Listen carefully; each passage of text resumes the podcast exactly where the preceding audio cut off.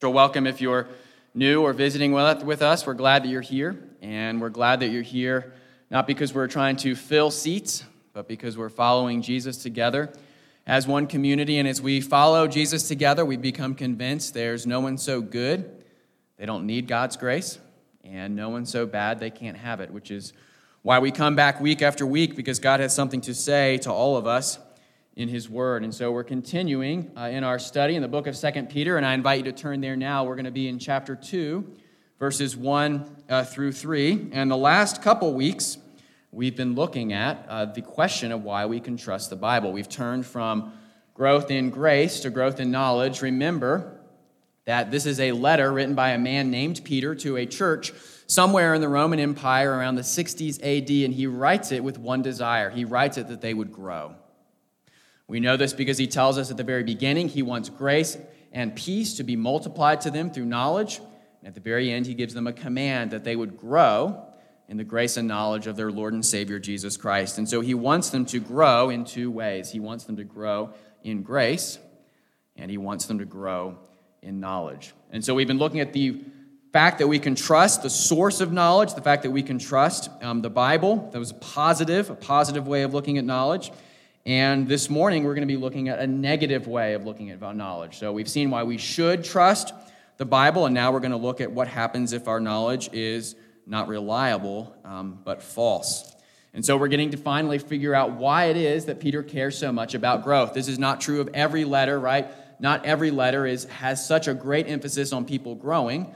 We have not found out yet why it is that Peter cares so much. Now, at chapter 2, he tells us. These people have false teachers in the midst of them. They are threatening both growth in knowledge and growth in grace. They are teaching things that are false, and they are practicing an immoral lifestyle. And so Peter is countering those things. He's writing this letter because uh, he is concerned. Now, we learn something here about the way that the New Testament generally works. Writers start with the positive before they go to the negative. Peter's done that for us. He has started with the positive of all the riches that we have in Jesus Christ. He waits until chapter 2 before he turns to the negative. And we can learn something here about the way that God deals with us. He comes to us with grace. We can also learn something about how the human heart um, works.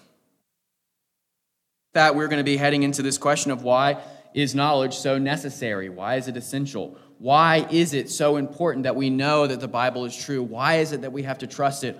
Why is it that we are so wary of false teachers? Why are they such a threat? And it's with that that we come now to read. I invite you to turn with me in your worship guide or in your Bible or on your phone. Remember, we're in chapter 2, verses 1 through 3. Regardless of where you turn, remember that this is God's Word. And God tells us in Isaiah chapter 40 that while the grass withers and the flower fades, the word of God will remain forever. And so that's why we read now, starting at verse 1. But false teachers also arose among the people, just as there will be false teachers among you, who will secretly bring in destructive heresies, even denying the master who bought them, bringing upon themselves swift destruction. Verse 2 and many will follow their sensuality, and because of them, the way of truth will be blasphemed. And in their greed, they will exploit you with false words. Their condemnation from long ago is not idle, and their destruction is not asleep. I invite you to pray with me as we come to this portion of God's Word. Our Father in heaven, we thank you again that you are a good Father and you speak to us. And we ask that you would do that this morning, even with things that are challenging and hard, that you would remind us of your trustworthiness. And you would also remind us of the seriousness of the things that you teach us, that we would see our sin and our need for grace, and we would also see your mercy as you save us and you meet us at that very same point of need. We ask these things not because we have earned them or deserved them, but because we ask them in Jesus' name. Amen.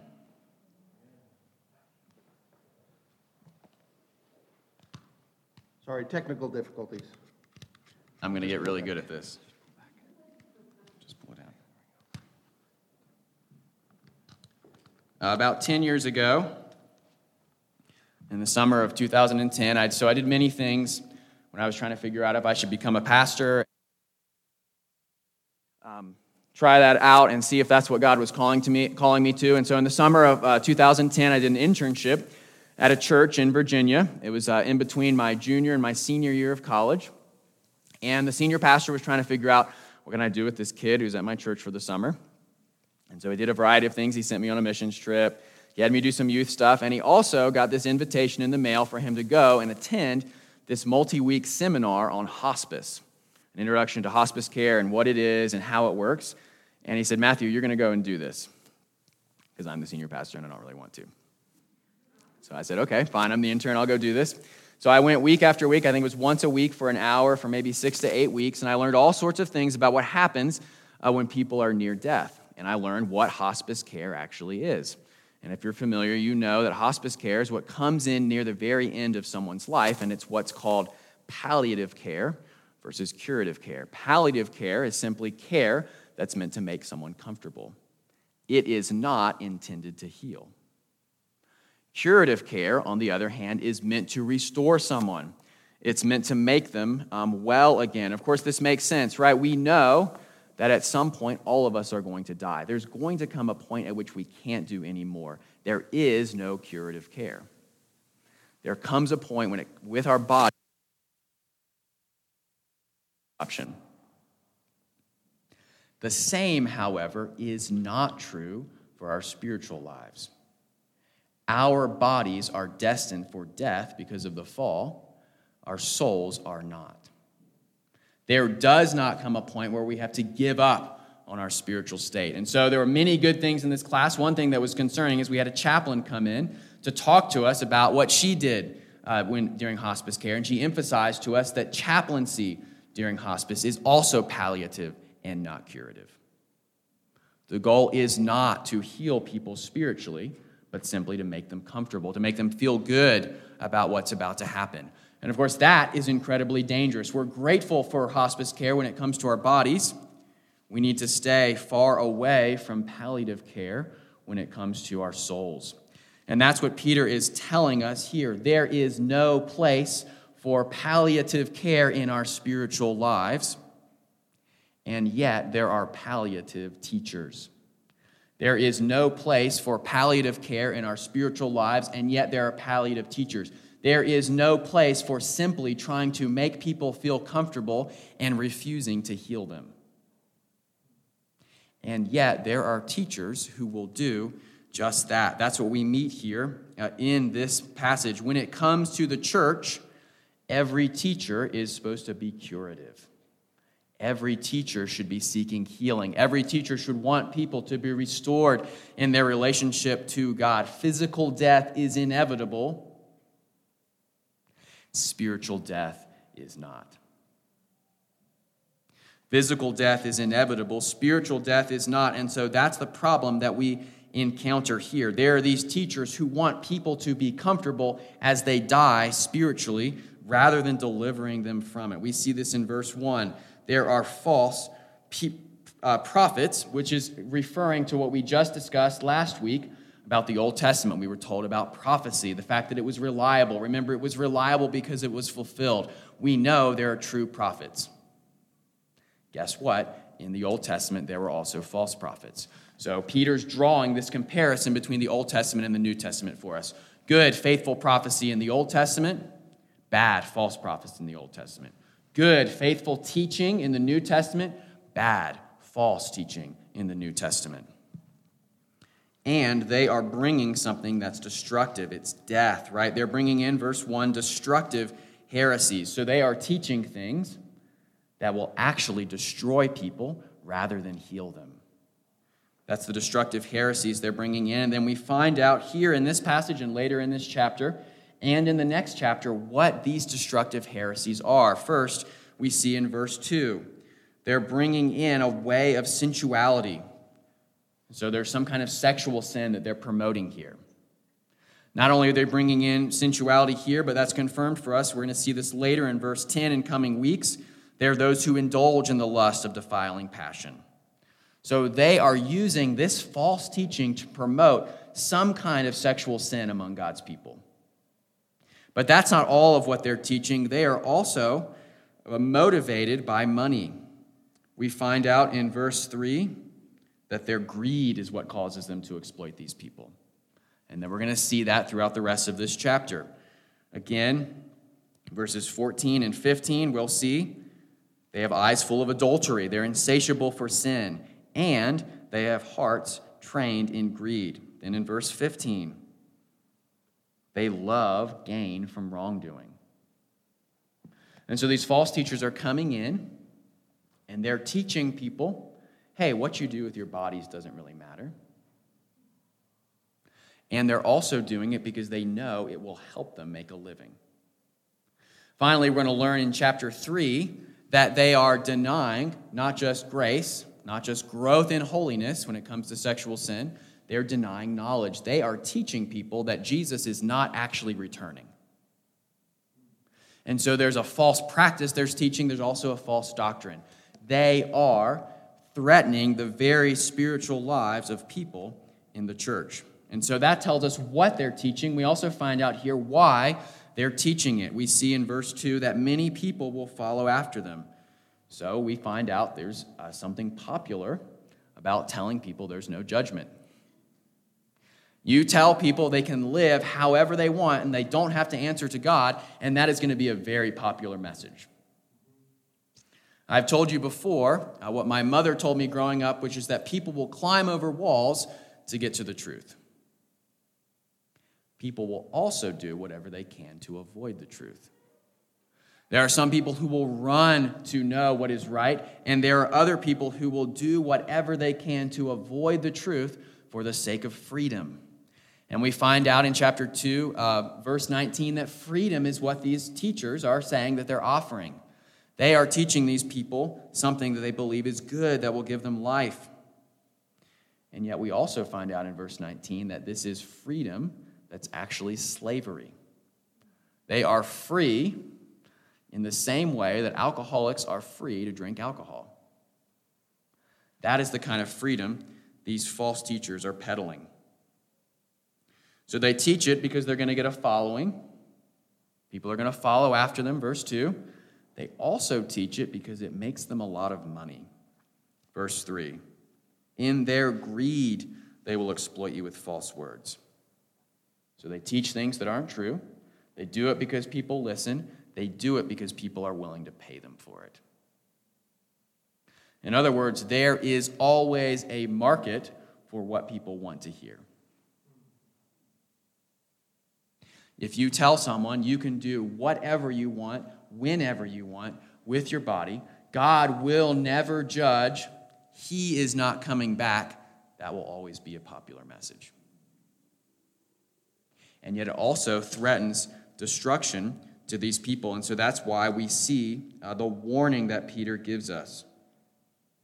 It's going to destroy the people who listen, and it's also going to destroy the people who teach. We see that it's going to destroy the people uh, who teach in verse 1, because we're told they're bringing upon themselves swift destruction. We see the same thing in verse 3. Their condemnation from long ago is not idle, and their destruction is not asleep. These false teachers will not escape God's judgment. And it also destroys the people they're teaching, because as we saw before in verse 1, these are destructive heresies. So there's a double destruction going on, there's a double death that Peter wants to warn about. You can think about it this way. We're talking about different kinds of cures, curative versus palliative care, let's say you have a doctor and you have cancer, and that doctor tells you you're completely fine and there's nothing wrong with you. Well, both of you are going to be destroyed in some way, right? You're going to be destroyed because you're never given the option of healing. You go down the path of destruction. The doctor will be destroyed when he has a suit brought against him for malpractice. Both of you will face destruction in different ways. Same thing is true here. Peter is concerned about his own people in the church, their destruction, and he reminds them of the destruction that's coming to these teachers. He cares so much about growth that he wants to combat these false teachers in the church, knowing that they could destroy the very people he loves. Now, I don't do this um, very often, but this morning I'm going to do a little bit of a master class for you on how to read the Bible. I've told you before that my hope is not that you simply hear something from the Bible and take it away. My hope is that you actually learn how to read the Bible. My hope is that you go away and the next time you open up the Bible, you have more tools and resources than you had before to understand what it is that God's saying.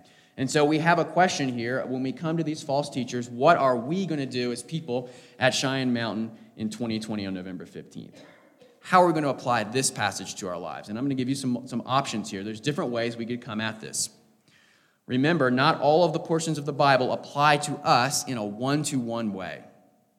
We are not in a church in the Roman Empire in the 60s AD. And so I could one thing I could do now is I could start railing against false teachers who are present today. I could go off uh, about people who teach the prosperity gospel and how terrible that is. And I could warn you about that. And I could start naming names of people who teach those doctrines. And I could get very excited up here up front and start going off about other things that people teach that are false. The problem is this passage is not about the prosperity gospel. And so I completely missed the point of this passage. This passage is about very specific false doctrines. Peter's going to hone in on those doctrines. It's Jesus' second coming, that he is returning to the earth to judge the world. And he also brings up this idea of sexual sin, sensuality, adultery over and over. So they're teaching people to do whatever they want with their sexuality. Those are the doctrines that Peter wants us to get at here not just any false teaching in general. He is warning these people against specific false teachers and specific false doctrines. So that's one option we could take. We're not going to do that one. Another option I could take is I could start warning you about false teachers in the church, and I could apply this situation as if it's the same. The problem is, we do not, to the best of my knowledge, have active false teachers at Cheyenne Mountain Presbyterian Church. I am not aware of anyone in this church who is actively teaching against Jesus' second coming. I'm also not aware of anyone who's actively teaching sexual licentiousness in our congregation. So I'm not going to apply it into a one to one way. Which raises the question what do we, again, do with this passage? We have two more options here. One, we could take a general principle away. We did this when we were in Nehemiah chapter 5. If you were with us, remember in Nehemiah chapter 5, there were people who were using debt to enslave other people in the community. Now, at the time, there was no one at Cheyenne Mountain who was using debt to create slavery for other people in the congregation. So, what we did was we derived a general principle, right? People are more important than money. We're willing to lose money for the sake of other people gaining. We're willing to sacrifice for other people rather than using them. There's a final option. It's the option I'm going to suggest for this passage for us. When we're reading the Bible and we encounter a negative situation that is not the situation that we're directly facing in our community, one of our best options is to ask, what is the opposite? What is the positive thing that we're meant to pursue and celebrate? Some people do this with the Ten Commandments. Okay, if God tells us not to lie, what's the positive that we pursue and celebrate? Wow, we celebrate the truth. These false teachers are teaching what is wrong to the people. What is the opposite of that? Verse 2, we see the threat they are going to lead to the blasphemy of the truth. The way of truth will be blasphemed. What is the opposite of the way of truth being blasphemed? We want the way of truth to be honored and taught and upheld. We want to cling to the truth. We want to stick to the truth. We want to be as close to it as possible. So if these false teachers, if they're going about and promoting these things that are wrong, we want to be making sure we're promoting the things that are right. If these are the doctrines that they're attacking, those are the doctrines that we want to uphold. Those are the doctrines we want to remind ourselves and repeat, that we want to cling firmly to. We can take the positive and run with it. And so, first, we hold firmly onto these doctrines. We remember and remind each other that Jesus is coming back. And when he does, he will bring restoration for his people and judgment for the wicked. Jesus is coming back. He will bring restoration and salvation for his people and he will bring judgment for the wicked. The very doctrine that they are attacking, we remind and teach and promote. And we're going to have plenty of chances to look at that in 2 Peter, especially chapter 3.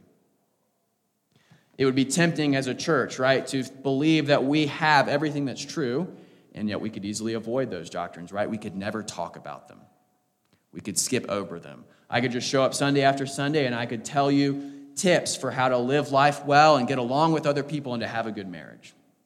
And we could pat ourselves on the back that we're a doctrinally sound church and never touch on the hard truths that are also accurate and necessary and needed.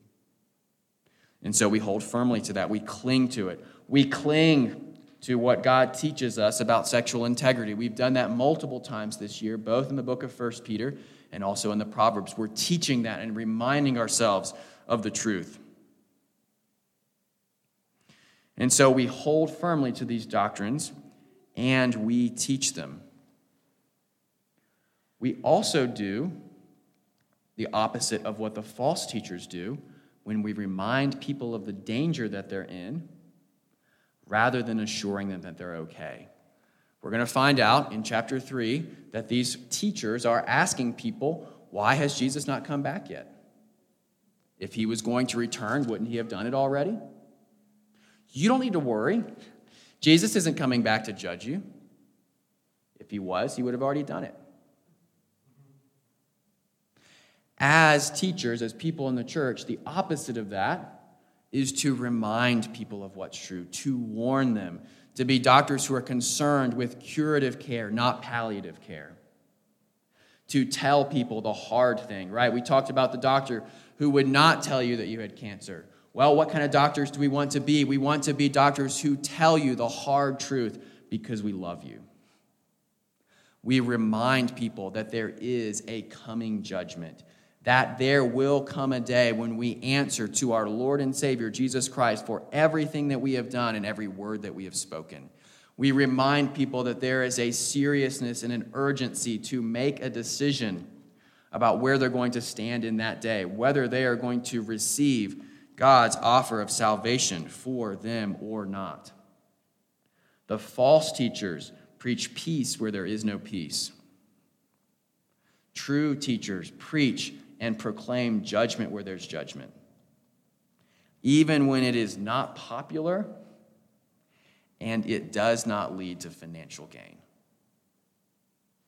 Preaching judgment will not make you rich. But it will make you not a malpracticing doctor, but a faithful doctor.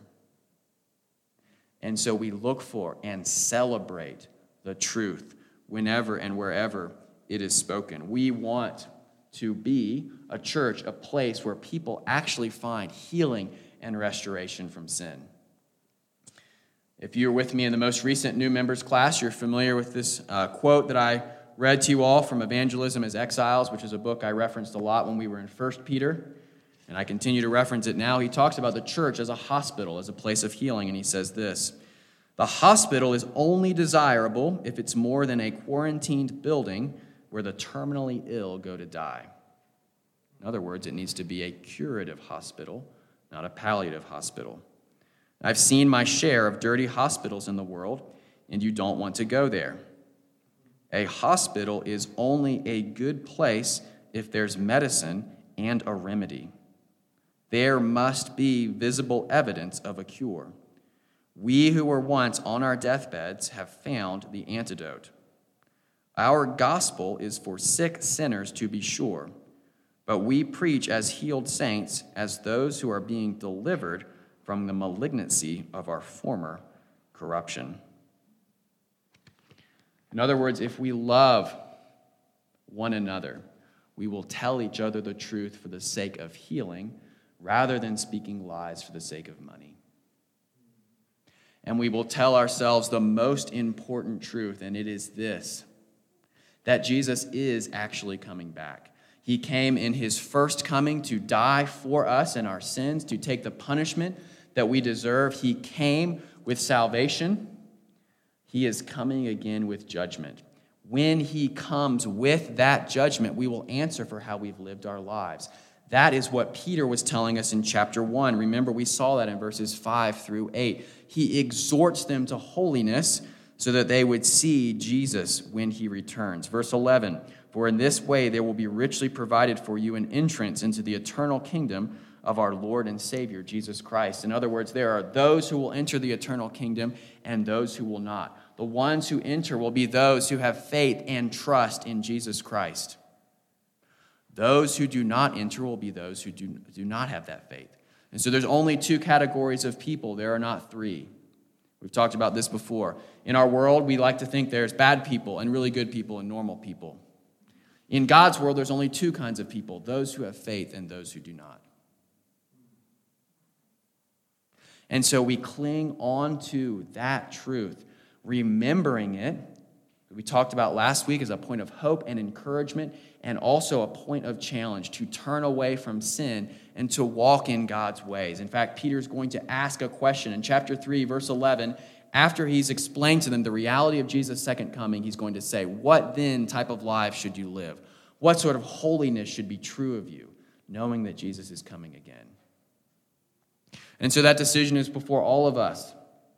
That question, which are we? Are we people who have faith in Jesus Christ and, or people who do not? Are we people who know that we're sinners and outside of God's mercy and forgiveness and salvation, outside of accepting Jesus' sacrifice on our behalf, we have no other hope? But we know that because of him, we do have hope.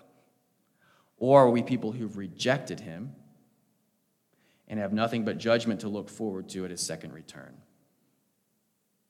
The call for everyone is to have faith and trust in Jesus Christ, to confess that we are people like the false teachers who would normally head after sensuality, who had eyes full of adultery, who would want money, who would be full of greed. But we've turned away from that to our Lord and Savior Jesus Christ. If that is true of you, then you have the hope that Peter's going to speak of. If it is not, the call for you for faith and repentance is now because Jesus is coming back. And we say that as people who want cures and not comfort. And Peter's able to offer that to these people because he has been with Jesus. He has seen Jesus risen. He knows that Jesus died, and he knows that he offers the real cure for this for these people. And so, the rest of this book, there's going to be a heavy emphasis on this choice. We're going to see it again next week. So, I'm going to start to sound like a broken record here. Second Peter is going to tell us over and over that there is a choice between judgment and salvation. And that choice exists because Jesus is actually coming back again. And so Peter is going to repeat it over and over. The good news is this, of course, that it's not just judgment that's an option, but also restoration. Jesus came not to give palliative care, but curative care. Jesus came to offer up himself, to make himself sick and the object of God's judgment so that we would not have to. He made himself the patient so that we could have the cure. Jesus sacrificed himself to save us from judgment and wrath. The cross is curative it is not palliative. When we see Jesus dying on the cross, it is not something simply made to meant to make us feel good or a, an example for us to follow, but it is someone actually healing us by his wounds. That's what we're told in the book of Isaiah that it's by Jesus' wounds that we're healed. He is the one making us right and who has made us right with God. He's restoring us through sanctification, making us look more and more like himself, and he has saved us by justification taking our punishment on himself. And so palliative care is comfortable, but it leads to death. Curative care, painful and hard, and it leads to life. That's the path that Jesus walked himself. It was painful for him, and to a lesser extent, it is and will be painful for us and as we saw in the book of 1 Peter, it leads to a wonderful and glorious future. And so, why is it that knowledge matters so much? Why is it necessary? Why is it essential? Why does Peter feel so strongly to warn these people against false teachers? Remember, knowledge, growth in knowledge and growth in grace go together. They're not separated. It's the doctor's knowledge that allows him to cure you. The same is true for the many warnings we see, right? If you're out here in Colorado Springs on certain trails, you'll see signs saying, don't pass this point. This is a military installation. Cross at your own risk. If you're out hiking, you might see signs near waterfalls saying, this waterfall is dangerous. Nine people have already died near it. Please don't get near it. If you're out near our church at Quail Lake, it's like a great body of water, right? People go out there and paddleboard and kayak. You'll see a sign that says, This water is not potable. That's good knowledge, right? Means you should not drink this water. It will not help you, it will hurt you. When it comes to knowledge, there are sources that help, and there are sources that hurt. There are sources that lead to life and sources that lead to death. Peter wants his people to have and to only have life. And so, why is knowledge so necessary? Because it is what shows us the way of life, and it's what protects us from the way of death. And it's knowledge that we find in and only in our Lord and Savior, Jesus Christ. And so, I invite you to pray with me. Dear Father in heaven, we uh, thank you for your word, that it's always good, even when it's hard. We thank you that you speak the hard things to us and the good things to us. You're a Father who encourages us and warns us. We ask that you would use this passage in that way today, that we would be reminded of your care for us, that you care passionately, that we know what's true, and we be warned of the dangers of turning away from it. And most of all, we would look to Jesus Christ and we'd see him as more beautiful and more glorious than anyone else because he is the doctor who comes to cure us, not at our expense, but at his. And so it's on his account that we ask these things. In the mighty name of Jesus Christ, amen.